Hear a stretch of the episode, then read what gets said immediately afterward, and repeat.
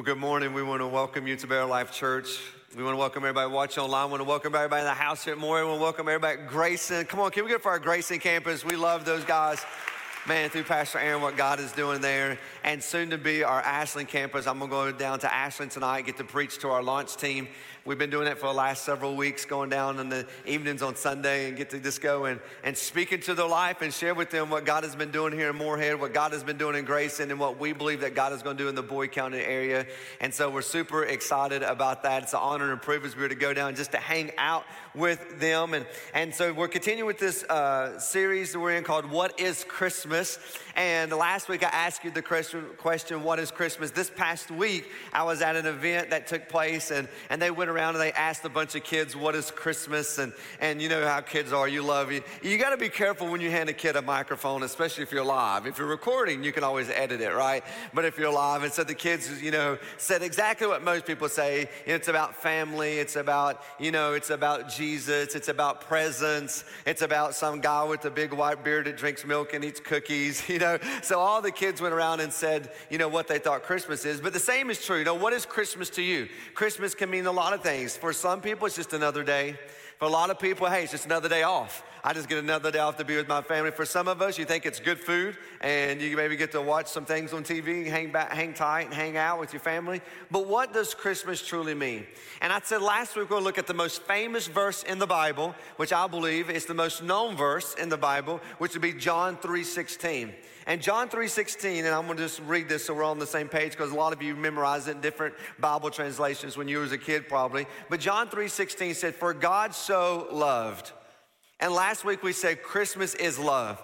Not only do we love our family, but God loved us so much that he sent his son.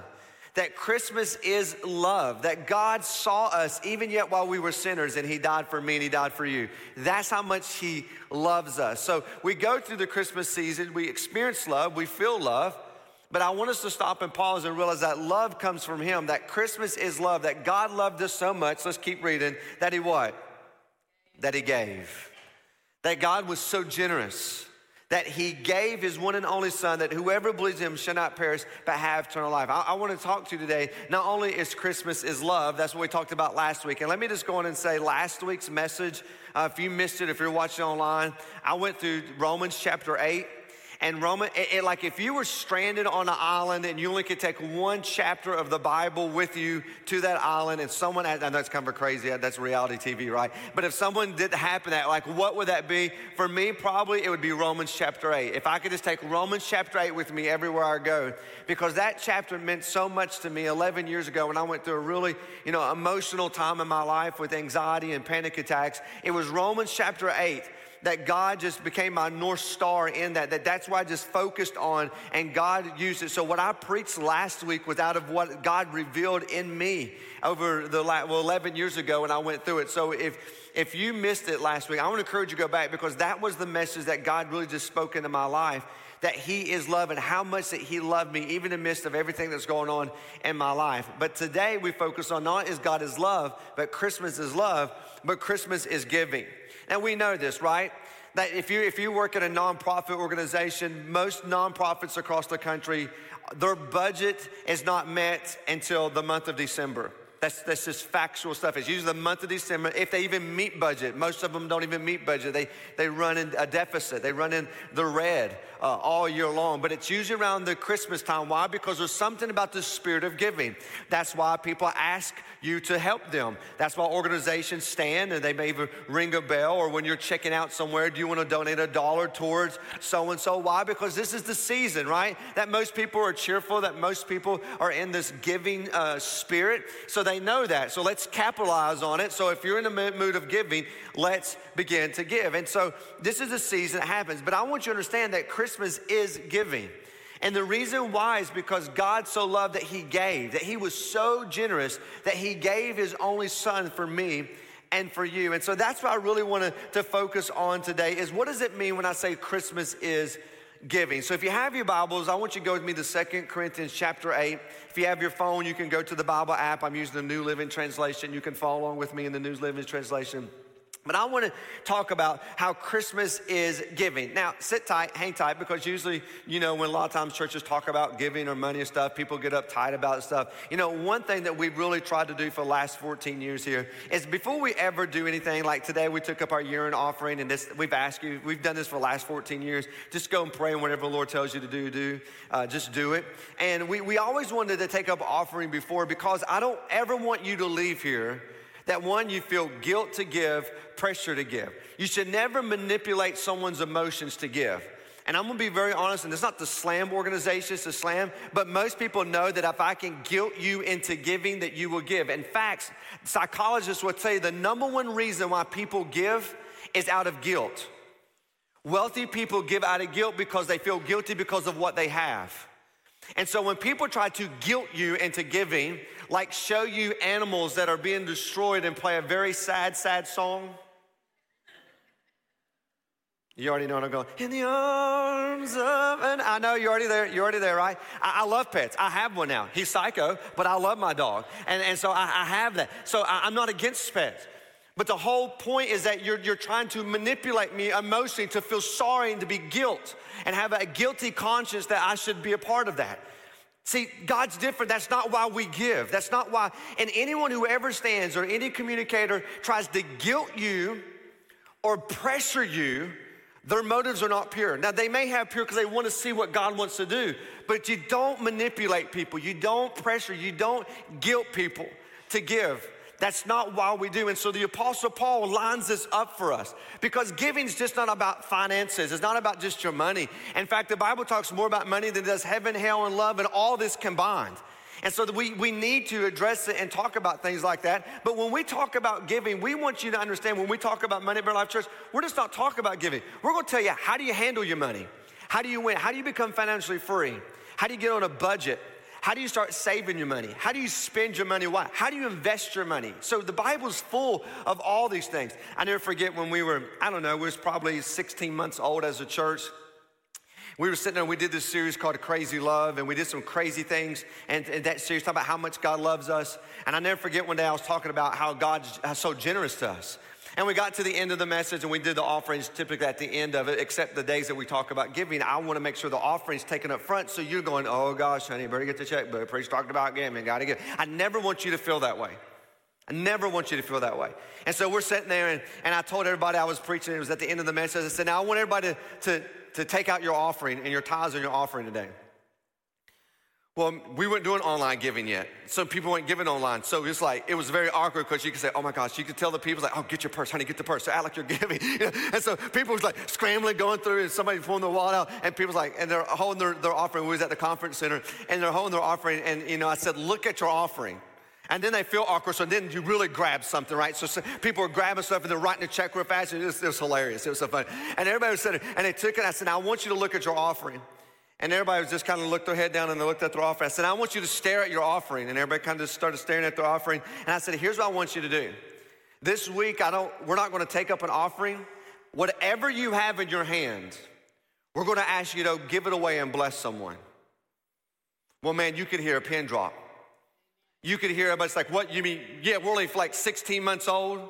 We, we, you know, offerings matter for organizations. You know how it goes. It said, we're not going to take up an offering day. Whatever's in your hand, I want you to go and you bless people. And man, you would not believe. We created a, a website where people caught to respond what they did with the money. People bought tires for people. People paid a house payment. People paid a, a rent payment. People was giving groceries. Like everyone began the list of how they blessed people with their offering. Well, after the service, a guy came up to me and said, Preacher. I said, Yes, sir. He said, uh, I got I to ask you about this. I said, What do you mean?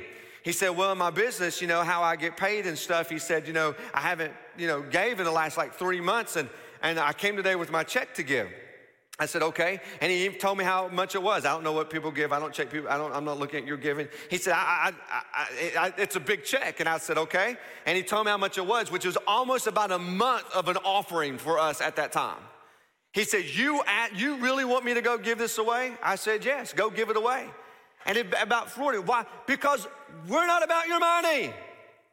We don't want your money. God don't want your money. If God wants your money, he will beat you up right now and take your money. You know that, right? God does, he don't give a rip about your money. What does God want? He wants your heart. Because if he has your heart, he has everything. Watch this, not just my money, he has my marriage, he has my parenting, he has my business, he has my investments, he has my career, he has my education. Like if I just give him my heart, he has everything. So it's not about your money. So I just want you just to hang tight because usually people get tense about when we talk about money, and that says more about between you and the Lord, not between you and a church. And so let's just talk about what does it mean to be a generous person. I'm not talking about tithe today. Tithe we already talked about before a long time ago. Tithe we know that we give, that belongs to the Lord. Today is a free will offering. It's your choice. It's what God puts on your heart to bless people. A tithe belongs to Him. That's 10% of your income. It goes, we don't designate the tithe because it's not ours to designate. That belongs to us. So today's about when I give an offering? Why do I be generous? And what's the importance of being generous? So when we look here at Second Corinthians chapter 8, there's some things, let me put it in the context so we're on the same page because really what Paul did right here, what he felt led to do, is what we've been doing for the last several years at around the end of the year, taking a year offering. But the church in Jerusalem was really poor. They were in a hard financial situation because of persecution. And they're really, really poor, and they didn't have the means even to carry on with the families within the church. So Paul sends letters out. That's why we have a lot of the New Testament are letters that Paul wrote to the churches. And Paul sends the letter out to all the churches. Listen, our brothers and sisters in Jerusalem, they're struggling, they're persecuted, they're in financial distress. Let's step up and let's help them. So go take up a free will offering and let's send it to the church of Jerusalem and let's make sure that they have the fun. Let's let them know how much we love them and how generous we can be. That's what Paul talks about. That's what's going on in the context. But there was this little church in Macedonia that, that God just radically used. It was very impoverished. They didn't have anything, and they supernaturally just gave above to me, and God used them. So Paul writes about the church of Macedonia to the churches in Corinthians. That's why we're here in, in, in Corinthians. In Corinth, he writes to the churches and says, Listen, look at this church. They had nothing, but yet God is using them greatly in your life. So he's writing to the Corinthians church and said, Hey guys, to all the churches that meet in the city of Corinth, he said, let's step up and let's help Jerusalem. So that's what we're reading when we read Second Corinthians chapter 8 and 9. That's what Paul is writing to, to the churches, that they gave sacrificially, radically, and they gave generously. So we pick up in chapter 8, verse 1. If you're ready to get started, come on, say, let's go. You're a little nervous this morning. Just hang tight. Don't be nervous. This is good stuff. I love this. Watch this. Now, in chapter 8, verse 1, listen to what Paul says. Now, he's writing to the church, talking about the churches in Macedonia, and he says, Listen what's going on. Here's what's taking place. He says, Now I want you to know, dear brothers and sisters, what God in his kindness has done through the churches in Macedonia. They are being tested by many troubles. They got a lot of problems, yet they are very poor but they are also filled with abundant joy, which has overflowed in rich generosity. What is he trying to say? Their joy, that giving is very enjoyable. Their joy to be able to participate in this to help you is overflowing so much so they're going to be generous towards you. Verse 3. For I can testify, Paul says, I was there, I could testify, or I, I've been part of this, that they gave not only what they could afford, but they gave far more than they did on their own, and they did it on their own free will. What is he saying? He said they gave supernaturally. It's one thing to give what you can afford. You know, you get on a budget, you look at it, you say, okay, okay, what, what can we afford to give? That's great. You should be wise in that. Absolutely. That's called being smart with your money, win with your money. And I'm gonna be honest, most people don't know how to win with their money. We have financial coaches here trained and they can help you learn how to win with your money. I'm talking about get on a budget, make sure you're saving for retirement, make sure you have things that, that you need. How you gonna pay off the credit card bill in January? Because it's coming, y'all. You know what I'm saying? It's coming. Everything you're gonna spend this holiday. Like, how do you do those things? How do you become financially free? We wanna help you do that. But these guys, watch this, they looked at their budget and said the numbers don't work. And they gave far more than they could. That's a supernatural giving. And if that's you and you ever give supernaturally, you better make sure you hear from the Lord. That they gave supernaturally above what they could give because they really believed what God was up to and they wanted to be part of it. Verse 4, they begged us again and again and again. Now, watch this. The church begged to take up an offering. You ever been a part of church like that? you know, like, take up an offering. We want to help people. They begged us again and again and again for the privilege of sharing in the gift of the believers in Jerusalem. They gave with enthusiasm, they gave with passion to say, hey, come on, let's make this happen. Let us count. We want to be part of the movement. We want to help the brothers and the sisters out. But this is the key, verse 5. This is the key. This is where generosity starts in anything. Generosity with your time, and you go help and serve people, and you donate your time to people. It doesn't matter, your resources. This is where it begins right here. Verse 5. They even did more than we hoped for because, why? Here it is. First, the very first action they did is that they gave themselves to the Lord and then they gave themselves to us just as God wanted them to do. You know what? As God has given Himself to us, watch this, we give ourselves to the Lord. And I'm here to tell you, when you fully have given yourself to the Lord, you'll do what He tells you to do. You'll go where He tells you to go. You'll give what He tells you to give. You'll serve what He tells you to serve. Why? Because you first gave to Him. Christmas is giving. God gave His Son to us, then we give ourselves to Him. And when we give ourselves to Him, then He's in complete control of my life. And I'm gonna be very honest with you. There's so many of us, we wanna come and we say, listen, I will give my life to Jesus because I don't wanna go to hell. Do not wanna go there. Awesome. He loves me that much. He's forgiven me. I trust Him. He's gonna take me to heaven. But then we said, but God, I'm not gonna trust you in my marriage, or I'm not gonna trust you in my career. I'm not gonna trust you in my finances. I'm not gonna trust you in my relationships. I'm gonna pick who I want. I'm gonna do what I want. I'm gonna go where I want. I'm gonna spend what I want. I'm gonna buy what I want. So, God, thank you for getting me out of hell, but I want to be in control of my life. Then Jesus is not the Lord of your life. Lord means He's in complete control of everything, every area of your life. And when the faster you get to that point, the faster you say, God, okay, all right, everything I have is yours, everything belongs to you, then what do you want me to do? You'll be amazed how God will use you to change, watch this, family trees. God will use you to change generations to come if you'll get in the posture that, and you do what they did they first gave themselves to the Lord and then they gave themselves to us. And that is, I believe, what God wants to do in your life. So, why then, because this would be the question, then why then do we do what we do? Why do we even do what we just did right now?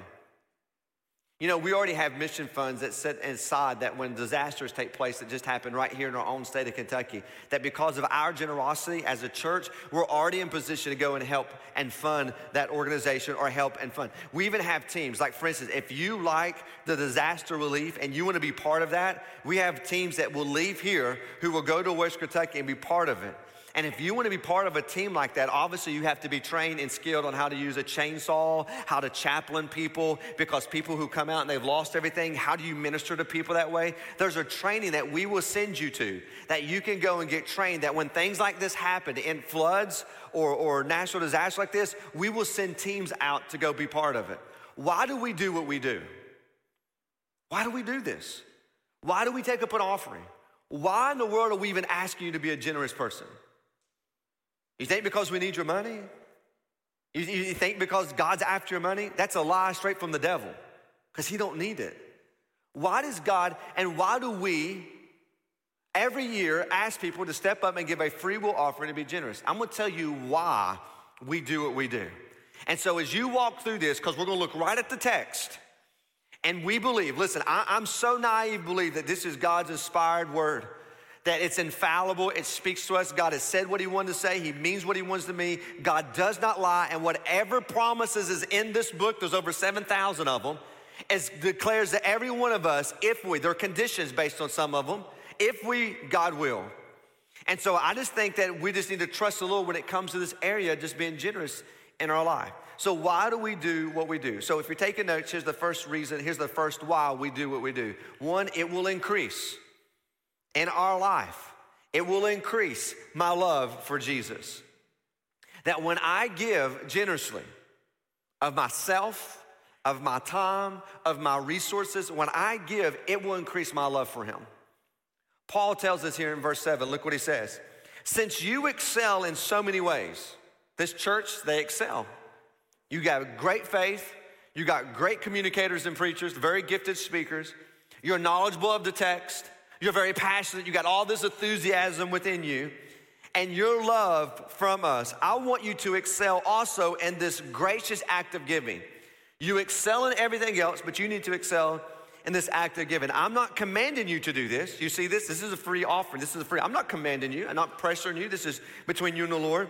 But I am testing how genuine your love is by comparing it with the eagerness of the other churches. Here's what he's saying You're, you're, I'm gonna test the love within you because when you're generous, it will increase your love and your affections for other people. There's something within you that will begin to change when you are generous to the people around you. And he will, he will do this in your life. You know, a lot of people, you may have heard people quote this. Uh, let's, you, you may even can finish the statement with me. Where your heart is, there what? What will be there? Where your heart is, there will be your You'll hear people, I hear you whispering treasure. You can say out loud, okay? I know we're kind of Baptist, but you can speak out loud here, okay? You can talk back to me. All right, you can say amen every now and then. So let's, and so, so where your heart is, your treasure is. And that's what people quote. That's misquoting the scripture. That is not what the scripture says. The scripture says where your treasure is, then your heart will follow. People think treasures follow your heart. No, no, no. Where your treasure is, your heart will follow it. So wherever you're placing your, your finance, where you're placing your treasure, your heart will be there. And for most of it, it's MasterCard, Visa. Come on now. Don't sit there like you have a halo. You know what I'm talking about, right? The debt, right? Where you where you where your treasure is, your heart will follow after it. And so what he's trying to say, I'm gonna see where your heart is by where your treasure is in your life. And if you will be generous, it would increase your love for Jesus. Here's the second thing it would do it would actually make me more like Jesus.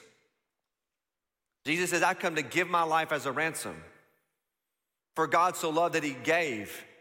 You're never more like Jesus like where you are when you're giving and serving the people around you. He said, I didn't come to be served, I come to serve you, I come to give my life to you. And it makes me more like Jesus. Listen to what he says in verse 9. You know the generous grace of our Lord Jesus Christ. See how generous his grace is? How generous is grace? That when you sin, His grace covers it. How generous is His grace? That yet while you was a sinner, He died for you. How generous is His grace? He cancels out hell and He guarantees you heaven. His grace is generous. He says, How generous is His grace? Look at that. Compare to that. Though He was rich, yet for your sake He became poor, so that by His poverty He could make you rich. He's talking about not wealthy. He's not talking about riches like in items, but rich in Christ and the eternity and the things that God has for you. When I give, watch this, it increases my love for Jesus, but watch this, it makes me more like Jesus. The more I do this, the more I become like him. And this is the big one. Number three, it will deepen your faith. You know, the disciple says, God, increase our faith. Jesus, increase our faith. And basically, Jesus says, increase your obedience. Because if you increase your obedience, your faith will grow. You want me to grow your faith? If you had faith size of a mustard seed, man, you could do great things. You want your faith to increase? Then be obedient to my word. And if you obey me, your faith will increase. Increase, increase, increase, increase, increase. If you just obey me. Look what he says. I love this. Let's, let's put it into context right here in Eastern Kentucky where we can understand this. He says, Remember this. Then he tells the story. A farmer who plants only a few seeds will get a small crop, but the one who plants generously we'll get a generous crop. Now, let me stop right there. Now, that makes sense, right? If I sit here and I broadcast a few seeds out in my field, I'm gonna get a few crops. But if I take the whole bag and I broadcast the whole bag or, or sow the whole field, now I have an opportunity to reap a big harvest, right? This makes sense. But back then, the farmers had a choice. I could take a little bit of my seed and plant it, but there's a lot of factors that are out of my control. I can't control the rain. I can't control the sun. I can't control the weather. I can't control the birds. And try, but I can't. I can't control tariffs, right? Coming in on farmers and destroying right now. I, I can't control this. So I got, a, I got a decision to make. Throw a little bit of seed out, keep the bag of seed at home, so that if we have a really bad harvest, at least my kids and my family can eat the seeds. Or I gotta trust. And I'm gonna take all the seed out of the bag and I'm just gonna sow it generously. And then I'm gonna say, God, it's all you. I can't make it rain. I can't make the sun come out. I can't control the animals. I can't control the weather. I can't control the frost. So I'm going to trust you. So I'm going to take everything I have, I'm going to sow it generously, and then I'm going to step back and say, But God, only you can do it. I've tilled the ground. I've prepared it. I've dug the ditch. I've got everything in place. But God, you're the one that can make it rain. Paul is writing to them to say, You understand that, right? You get that. Sure, I, I understand it. Let's keep reading. He says here in verse 7 So you must each decide in your own heart how much to give. What is he saying? It's your choice. This is an offering. It's not your tithe. This is uh, whatever the Lord tells you to do. We've said this from day one. Whatever the Lord tells you to do, do it. That's between you and Lord. You must decide how much to give. And don't give reluctantly or in response to pressure. For God loves a person who gives cheerfully. So if you hear a message like, oh gosh, man, pastor talking about money, could get your checkbook, honey, drop a 20, we gotta write something, we gotta be part of it. It's our church, right? If that is your attitude, don't even give. Because we're not trying to pressure you. We're not bringing people and, and make you cry and say, listen, this is what you gotta give to, or they're not gonna eat. God said, no, no, no. When you give an offering, you get to do this. It should come out of abundance of going, God, I can't believe you've blessed me this. I can't believe I get to be part of this. And now let's help the people around us. And I'm gonna give cheerfully, not out of grudge or, or guilt or manipulation or pressure. That should never be the reason why we give. It should be out of, guess what? God has blessed us. And guys, we are rich. Every one of us are rich. If you make over $40,000 a year as a gross family income, you're in the top 1% wealthiest people in the world. Your garbage disposal will eat more this Christmas than most people in the planet. We're so rich, we have houses for our cars, they're called garage. And most of you don't park it because you got junk you don't even need in your garage where you can't put your car in its own house. And you go around going, I'm broke. We're rich. God has blessed us, every one of us. And this, if you have this food, shelter, and water, you're rich. You see what I'm saying? God has blessed us so much. So you must decide and give cheerfully. And watch this. And God will generously provide all you need. Now, why don't we let that sink in? And then you'll always have everything you need and plenty left over to do to what? To hoard it? What does Paul say? The reason why God blesses you is so you will be a blessing to other people. And don't miss this. You will have every single thing you need. The farmer, go back to it. I got to make a decision. I can scatter all the seed, and it might be a bad summer, fall, winter, and my family might starve. Or I'm just going to trust God because, God, you promised me that you would meet all my needs. So, God, I'm to trust you and I'm gonna scatter the seed. And guess what happens? The crops will grow, God will bless. And guess what that will do to you? It would increase your faith. And you'll go, I cannot believe God came through. God done it then, He'll do it again. Listen, every single person who tithes has the exact same testimony. I'm blessed. I can't believe I get to do this. Everyone who does it has the exact same testimony. I can't afford it. And you'll never be able to afford a tithe until you start tithing. Because then you will have all that you need. That's a promise from Scripture. You then call God a liar, call him a liar. But he just told you he will meet all your needs if you'll just be generous and do what he asks you to do. And you'll have more left over, not to hoard it, not to keep it. And we talk about that. You should take your money, you should bring it back to the Lord, you should save your money, you should spend wisely your money, you should invest and save your money, and then whatever you have left over, you should use it to bless people. We've been teaching that for 14 years. And you're like, well, I'm not there yet. Start from the beginning. Bring to God what's His. Start saving, start spending, paying off debt wisely. We got, there's a way to do this. The scripture says it. And then God says, test me. So either He's a liar or He's not. And what just amazes me is that so many people have faith in a God whom they have not seen to take them to a place that they don't even know yet where. It's called heaven, but they don't know how, what, how all it's going to be. And has forgiven them of all their sin, but you cannot trust Him to put food on the table. See, when I'm generous, God knows that this is going to be a stronghold in my life. So what happens? You know what the you know what the antidote to greed is? Generosity. And when you live with the open hands and you say, God, I'm gonna give my first self, myself to you, everything I have belongs to you. Take what you want, give what you want. I'm just a conduit.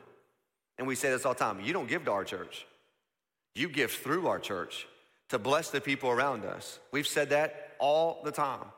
And what happens? It increases my faith, it increases my faith, it increases my faith. And all of a sudden, when God says you to do something, say, okay, just do it because God said to do it. He's always provided. He will always meet our needs. And that's what that will do. That will cause other people to thank God when you're generous. When you become generous, it will cause other people to thank God. Look what he says in verse 10. For God is the one who provides the seed to the farmer. Remember, going back to it, the farmer can't grow the seed. The seed, God provide the seed and the bread to eat. In the same way, He will provide and increase your resources. Did you see that? He will increase your resources and produce a great harvest of generosity in you. See, some of us, so right now, we're doing everything in our power to increase our resources. And we think by saving, being greedy and stingy or holding it and hoarding it. God's like, in my kingdom, it's different. If you'll be generous, I will increase it. You try to hoard it, hold it to yourself, according to the scripture, it won't. So trust me. Trust me. I just, I just don't want, trust me. Trust me and I will increase your resources, and I will produce a great harvest of generosity in you. Yes, you will be enriched, verse 11, in every way so that you can always be generous. And when you take your gifts to those who need them, look what that happens. They will thank God because of you. I wish I could sit here and share with you the emails and the letters and the cards we get over and over and over. Thank you so much because you was able to keep our, not me, because of the church, you were able to keep your, our lights on. Thank you so much. We were able to buy diapers for my baby. Thank you so much. We was able to, to make our house. Thank you so much. You were able to pay off millions of dollars worth of medical debts for pennies. Thank you so much. Thank you so much. You would not believe how many people are saying thank you because of Better Life Church. Now, I wish I could just display all that up here for you so you could see how God is using your generosity. 2,000 inmates over in West Liberty, 2,000 inmates have no idea. They're about to receive a gift on behalf of Better Life Church. People who have forgotten about, people who have moved on, people who've messed up and done some things. But we always believe there's a second chance that God can do something in their life. Guess what? We will let them know that we're praying for them, that God's not giving up on them, that God loves them, and let's bless them. That's what you get to be a part of. And that's what's so exciting about being able to do what we do. That we're able to be generous and people will thank God. Now, it goes on and says, this is in chapter 9. I'm sorry, I didn't tell you to flip over to chapter 9. That was chapter 8. But chapter 9, that was verse 10 11. And he says in verse 12, so two good things will come out of the ministry of giving. What? The needs of the believers in Jerusalem will be met, people's needs will be met, and they will joyfully express their thanks to God. And so you know what will happen because you're generous? You know what will take place? Not only the benefits to you, then the Bible is full of that. And I'm gonna tell you, listen to me, please listen to me, please. You never give to get. And I believe that people with hopefully with good intentions will stand on a stage and they'll preach to people and they'll name it, claim it. It's all about prosperity. They think that you can manipulate God and you can get blessings from God. That's not how that works. You never give to get. I had a guy one time, he came and said, Pastor, I took your challenge. I said, Okay, what challenge? He said, Start tithing. I said, Awesome, great. It's not between me and you. I'm not your priest, bro. That's between you and the Lord. I don't need to know what you do. That's your money, man. Well, I just want you to know I started tithing. I said, Awesome, great. He said, But I ain't got blessed yet.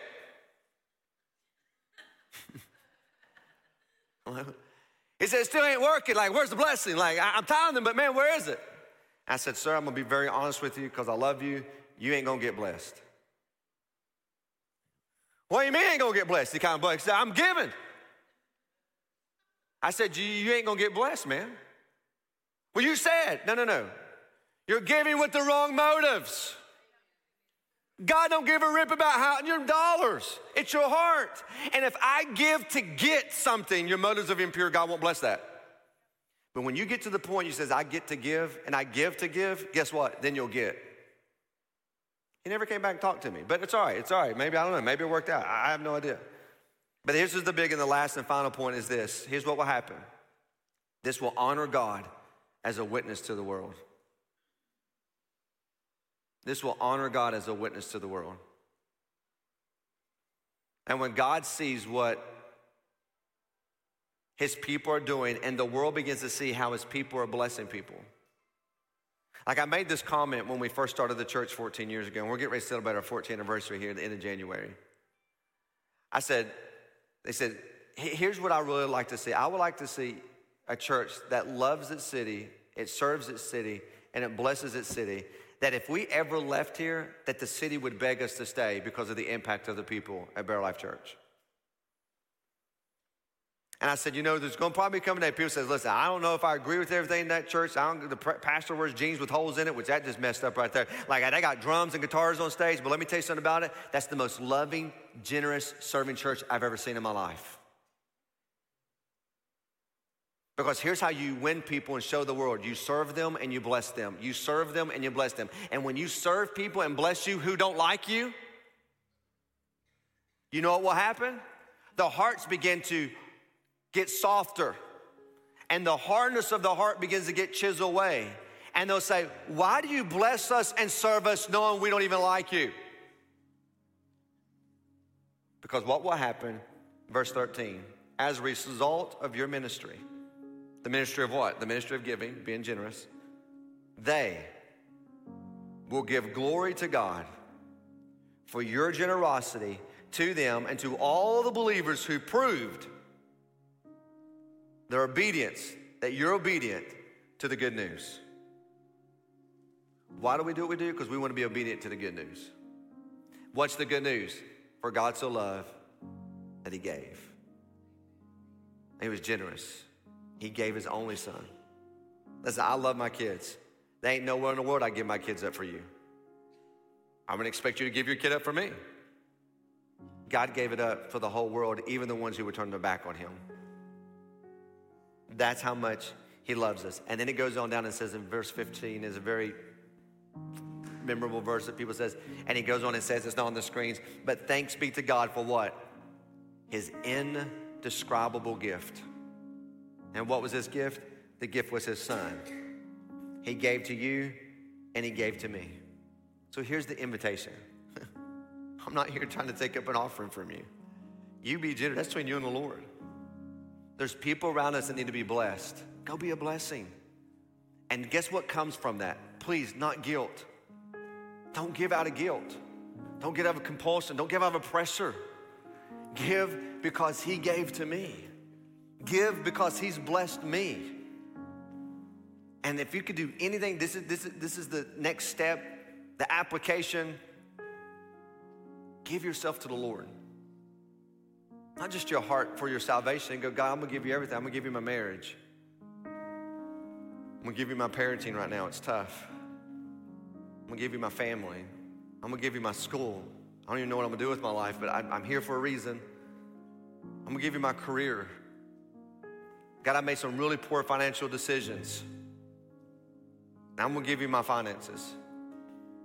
And I'm gonna do what your Bible, t- I'm gonna do what your word says because I'm gonna trust you and I'm gonna give it all to you.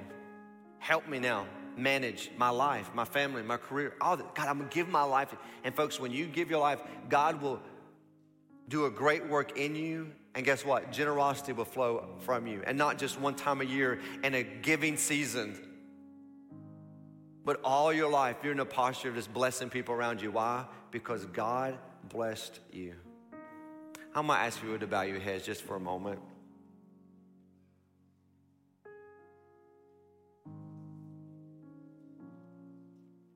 This is one of my favorite things to talk about. I don't know if you know that or not. I love this. And the reason why is because for the last 22 years of my life, I have put God to the test. And the exact thing, same things I'm speaking and preaching to you, I have seen it. I have seen God move in unbelievable ways. And I want that for you. So this is a time between you and the Lord, man. This is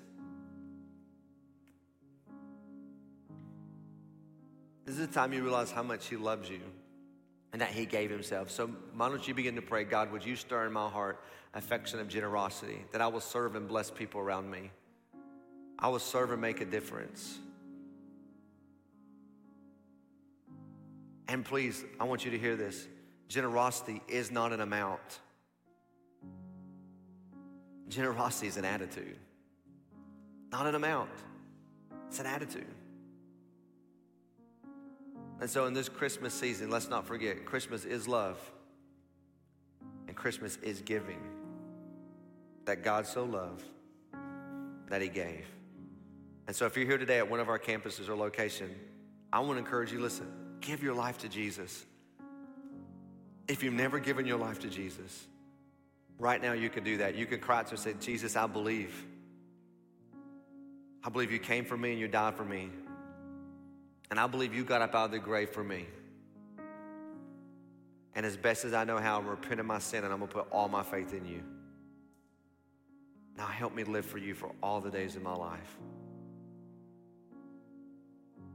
You know, I'm going to trust that several of you prayed that with me online and at one of our campuses. If that's you, host is going to come out just in a moment and tell you what your next steps are. And I want to encourage you this week as we go into the Christmas season that next Sunday is our Christmas services. Would you begin to go ahead and pray and maybe even fast for the people that you're going to bring that needs to hear that God loves them and that your spouse or your kid or your coach or your classmate, your fraternity brother, your sorority sister, whoever is, hear the gospel? Would you begin to pray that God would open their eyes and next Sunday that you would bring them or get them to a place, invite them over to your house if you're watching online and say, Come on, you're coming over. Because we want to see people saved more than anything else here at Better Life Church. Father, thank you so much for your generosity. Thank you that you gave your son. Can't even understand that, can't even fathom it. All I can say is thank you. And I pray, God, that you will continue to do a great work through Better Life Church of the hundreds and thousands of people that will be blessed because of your people this Christmas season. I can't wait to hear the stories. I can't wait to see how you use your money and direct it to impact lives. But more important, I can't wait to hear of the people who come to faith in your son.